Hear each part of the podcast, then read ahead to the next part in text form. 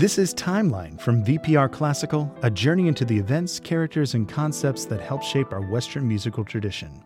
I'm James Stewart. In this week's episode, we'll explore the influence the Reformation and Counter Reformation had on the world of music, including the work of Giovanni Pierluigi de Palestrina.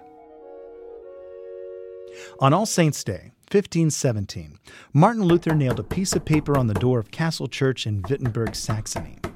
That moment is usually defined as the beginning of the Protestant Reformation, which changed the church forever. Here I stand. I can do no other. The role of music and worship changed greatly in the Protestant church. No longer was music relegated to just the trained musicians and singers of the cathedral, it was meant to be shared by the entire congregation.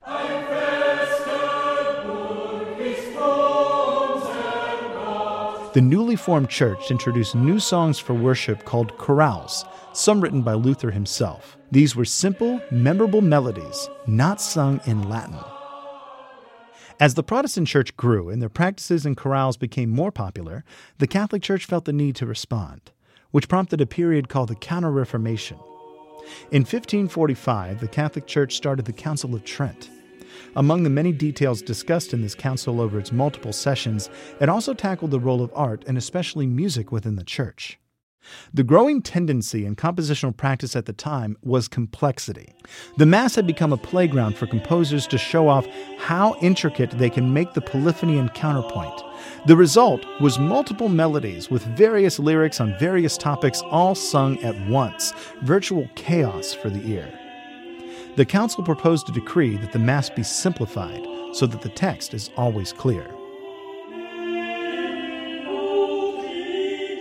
Now, legend states that the council was proposing to stop the composition of polyphony altogether and return to plainsong chants that were much closer to the chorales being used by the Protestants.